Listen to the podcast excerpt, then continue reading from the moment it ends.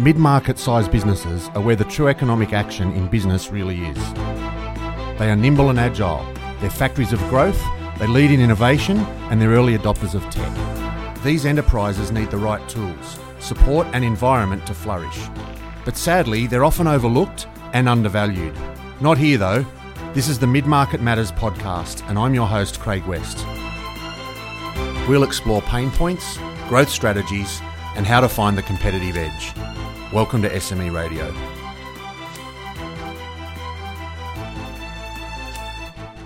In this episode of Mid Market Matters, we're going to talk about accounting, but we're not really going to talk about accounting itself. We're actually going to talk about the role of an accountant as a business advisor, mentor, coach, problem solver. And we're joined today by Lou from LG Accounting Solutions, who's based in Perth and has been an accountant for 28 years. He owns and runs his own accounting practice dealing with mid sized business owners, along with fellow director Natasha Lee. Lou, firstly, thanks for joining us. My pleasure, Craig. I'm really interested to find out how and why did you become an accountant to start with? Well, that's an interesting question. It was sort of by default, really. I was doing ag science and uh, I was getting towards the end of that degree, and um, I realised there was no jobs in it. So it was a simple case of survival to start with. And I thought, well, if I became an accountant or went and did a, a bachelor of business, what I could do is I could I could do that job for a while and then start my own business. So it was really done sort of out of a strategic way of thinking about the degree and the most useful thing I could do.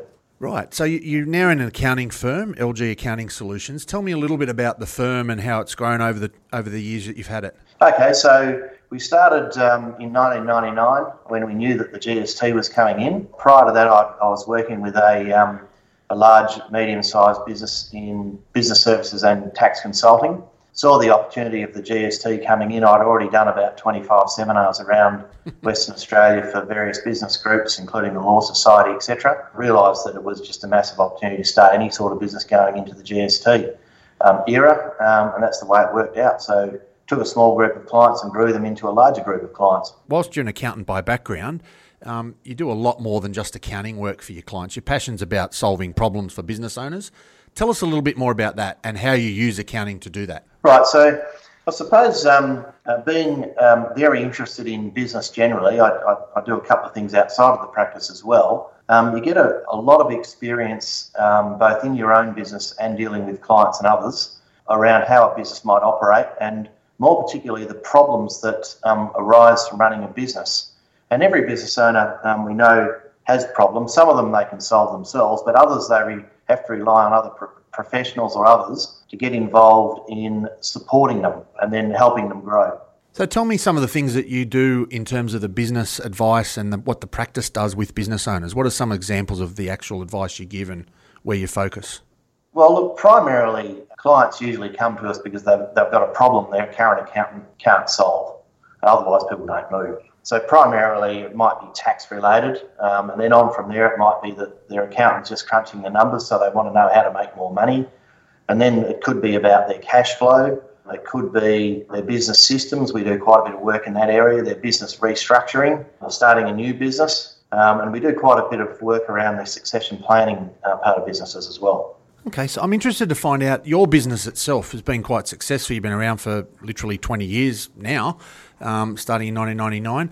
Tell me a yep. bit about how and why you've been successful in what you're doing. Well, I think it's um, it's working with medium-sized businesses. It's sort of easy to say that, but I think what, what I do that helps a lot with business owners is you, you build a relationship with them, and that's done by empathising and listening to start with. Because I think that's where it all starts. It's it's getting a real understanding of what the person that you're sitting in front of really wants, and what they. What sometimes they don't know what they really want, so you sort of have to lead the conversation a little bit. But you've got to really give the, the person that you're talking to the airtime, if you like, to um, to express their problems and their needs, and some and that that'll drift onto all sorts of areas. Not all about business. Sometimes their private life, and you you really build a, a very personal relationship with a business owner, get to know how they think, and from there you can use that to determine how best you can help them.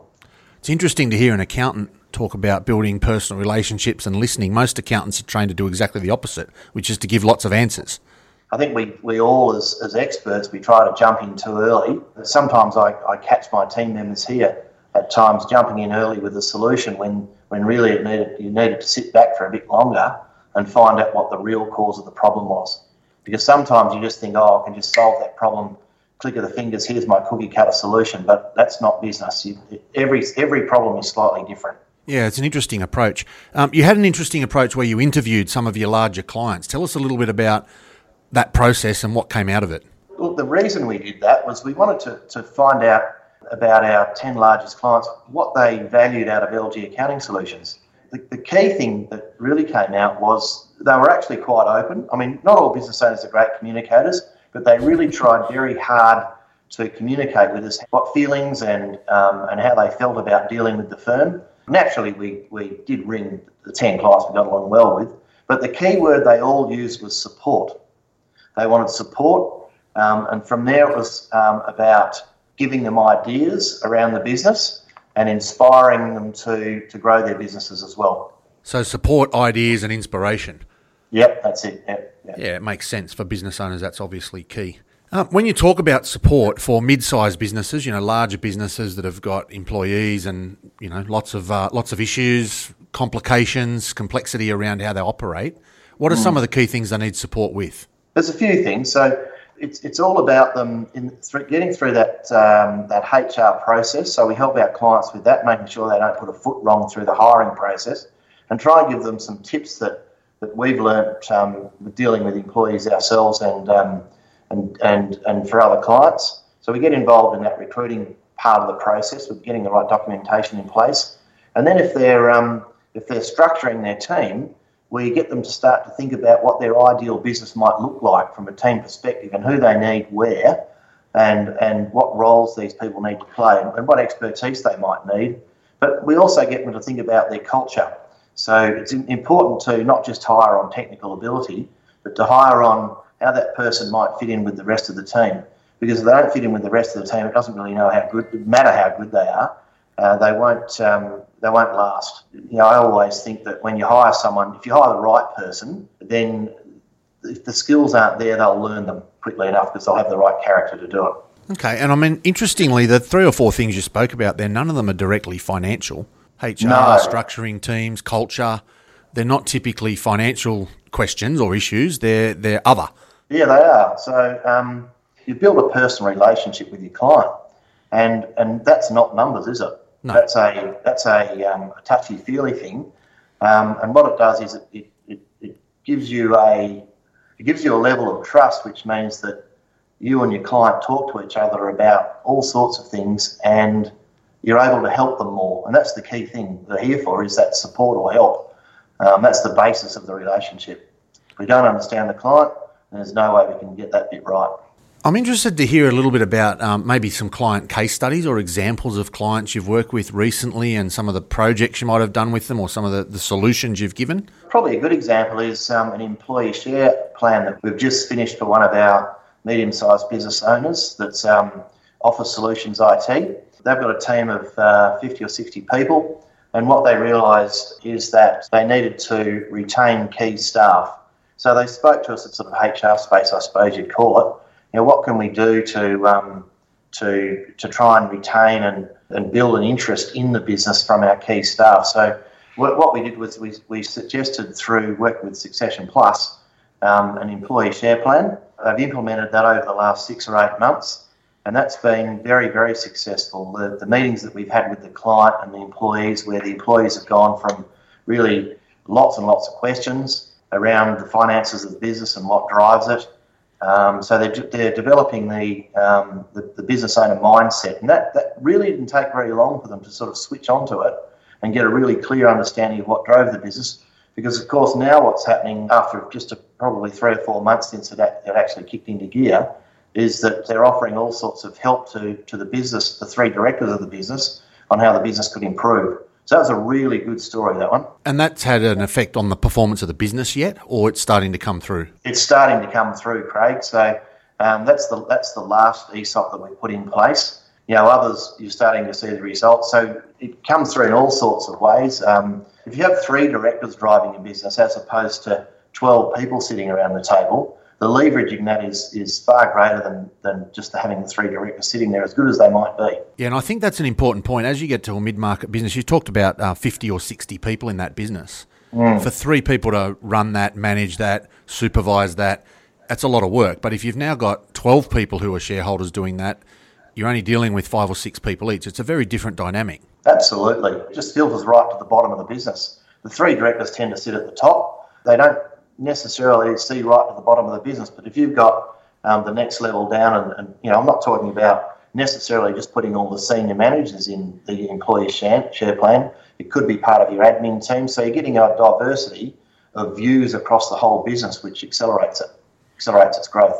Yeah, it's interesting. And the original reason they put that in, you mentioned retention of good staff. Um, yep. That's obviously a byproduct of an employee share plan. You know, you lock people in for a longer period. Yep. But the results you're talking about now aren't about retention; they're about improved performance. Yeah, that's right. Well, that's so it goes hand in hand, really. If you keep your good people, you're going to grow your business faster. Obviously, we're in a tight labour market in Australia. We have been for quite some time. Keeping key people is a big issue for most mid-market businesses. Staff turnover's a big problem. Oh, it is a big problem. I, I'm not, I don't remember the exact stats, but uh, you lose a good person, and you probably lose three or five months worth of productivity out of that role. Plus, if you use a recruiter, you've got um, anywhere around sort of 15 to 25 percent um, cost um, straight out of your cash flow. So if you don't have to go through that process as often, it's that's great for the bottom line. Okay. Um, in terms of mid-sized businesses, they they obviously you spend a lot of time listening to them and talking to your clients about what's affecting their business at the moment. What are you seeing in the market at the moment? What are what are the main things they're struggling with, or what are the main barriers? Well, the West Australian market, which is where we are, is pretty tough from a cash flow perspective. So we've been working with our with our clients from a cash flow point of view. The other area which we're increasingly seeing, and I think particularly over the last year, more business owners are thinking um, because the cash flow is a little bit tight. What are we what are we here for? And so we're starting to get a little bit more question around that, which then leads on to well, yeah, what are you here for? On on Friday, I went and saw a client who um, who's he's probably I think he's about 48 or so, so he's not he's not particularly old, and he's still got plenty of life left in his business, but you know, he's sort of scratching his head, wondering where he's going. Now, he didn't say that to me, but I, I sort of figured he was starting to think that way And on a couple of phone calls I had with him. So I said, I'll come over for an hour or two and I'll, I'll give you a bit of time. And we sat down and we worked through all the permutations that he was looking at. And I, I found um, stuff out about his the next generation down and, and what the skill level was like. So, and he appreciated obviously talking through his business and where he wants to go with it, and whether it might be a, a, um, a generational change or whether it might be a, a, you know, a sale to a third party. We've got a basic framework to, to work with, and we'll meet monthly to talk this through um, till we get to a point where we, we can activate a succession plan. I think we've got a lot more of that going on as well. Yeah, that's interesting. So it's no longer a financial accounting focused relationship. It's now around strategic and succession planning. Absolutely. It's becoming much more important. Our business has moved from when I started 20 years ago from probably 80 or 90% compliance. I mean, we did a few cash flows and a few odds and sods, maybe bank applications, that sort of stuff, really all around the numbers still, mm. to now where we, um, we've, we've gone below 50% in what you call the compliance work part of the practice. I think it's down to about 45% last year. Now, it's not that we don't want to do that or anything like that, it's just that the other part of the practice which is where we see the real value moving forward, and it is needed by our clients. Um, that's where our practice growth is coming from. Our business model is around giving business advice around a whole range of business issues and not just the numbers. And I think clients see that as far more valuable as well, don't they? I mean, I used to back in the old days when I was an accountant many, many years ago, um, yep. I remember clients sort of saying, well, all you're doing there is keeping me out of trouble with the tax office. It doesn't really help me. You know, you're not adding any value if you're just doing compliance. But they're quite happy to pay for and, and recognise the value in the advisory space, the advice you're giving them around growing or cash flow or succession. Absolutely. I mean, you take a client that might be paying twenty or thirty thousand dollars just to meet their obligations at the tax office. Yeah. you'll add on two thousand dollars worth of help, and you've added you could add fifty thousand or hundred thousand dollars worth of value, and so you turn a you turn a, a client into you know a, a, client who's not grumbling, but they they're just getting the numbers processed um, into a client that goes, you know what, these guys are really worth having on board. Mm. Um, you know, they're charging us X, but we're actually ahead by Y, which is a much greater number. Yeah. I mean, I had a guy come into me. Um, here's another example. A guy that came into me. I haven't seen him for face to face for probably four or five years. He was in Perth. He moved to Sydney. He's in Sydney now. He's got over there. He started a business up, and it's just got to a point now where he, he's starting to think, well, he needs a bit of help with it. And he's flown back over to Perth um, for a meeting I had with him on uh, only yesterday. And he's gone, look, I've got an accountant in Sydney, and, but all he does is just process my tax returns. That's all he does. Right. And he, he flew from Sydney to Perth to see me because he realised the value that I'd given him prior to him. You know, he, he was in business previously. He, he, went out of that and he's had a hiatus, if you like, and now realised he needs to re-engage with a business advisor, not just a tax accountant. Yeah, that's a great story. It's a really interesting a- aspect. Before we wrap up, I'm interested in your business philosophy and sort of your approach to things. You've, you've talked about your customers and clients and how they rely on you. How do you approach running your business? Um, well, I think there's there's some key parts to it, Craig. Um, like any business, um, there's um, you, have got to, you've got to have a group of people that are that are, cult, are cultural fit for what you want to do. Um, they've got to operate within systems, and I think um, one of the biggest challenges that, that, we've had is, as you mentioned before, we had a, we've got a tight labour market. We still do. That's probably not going to change much. The smart thing that's happened in the in the accounting industry over the last few years is technology has played a, a massive role in, in the way we conduct our business. So there's been massive change through technology, which gives us much better leverage to, to, um, to process the numbers. So what we do is our strategy around our business model is to use the right people in the right roles, in the right systems, with the right technology to produce a product for our clients that's produced in the best way with the least possible cost. Wow, that's a fantastic summary. Um, before we wrap up, number one tip for mid market business owners? Um, I think uh, what they need to do is they need to think seriously about why they're in business and what they're going to get out of it when they stop running it. And that is whether it's a hand down or a sale um, onto the stock market or another third party. They need to plan now for that exit. Fantastic advice, Lou. Thanks for joining us today. My pleasure. Thank you for listening to SME Radio, proudly produced by Eaglewave Small Business Podcasting Platform. For more great episodes like this, go to smea.org.au. Remember, if you have a story to tell, we want to share it.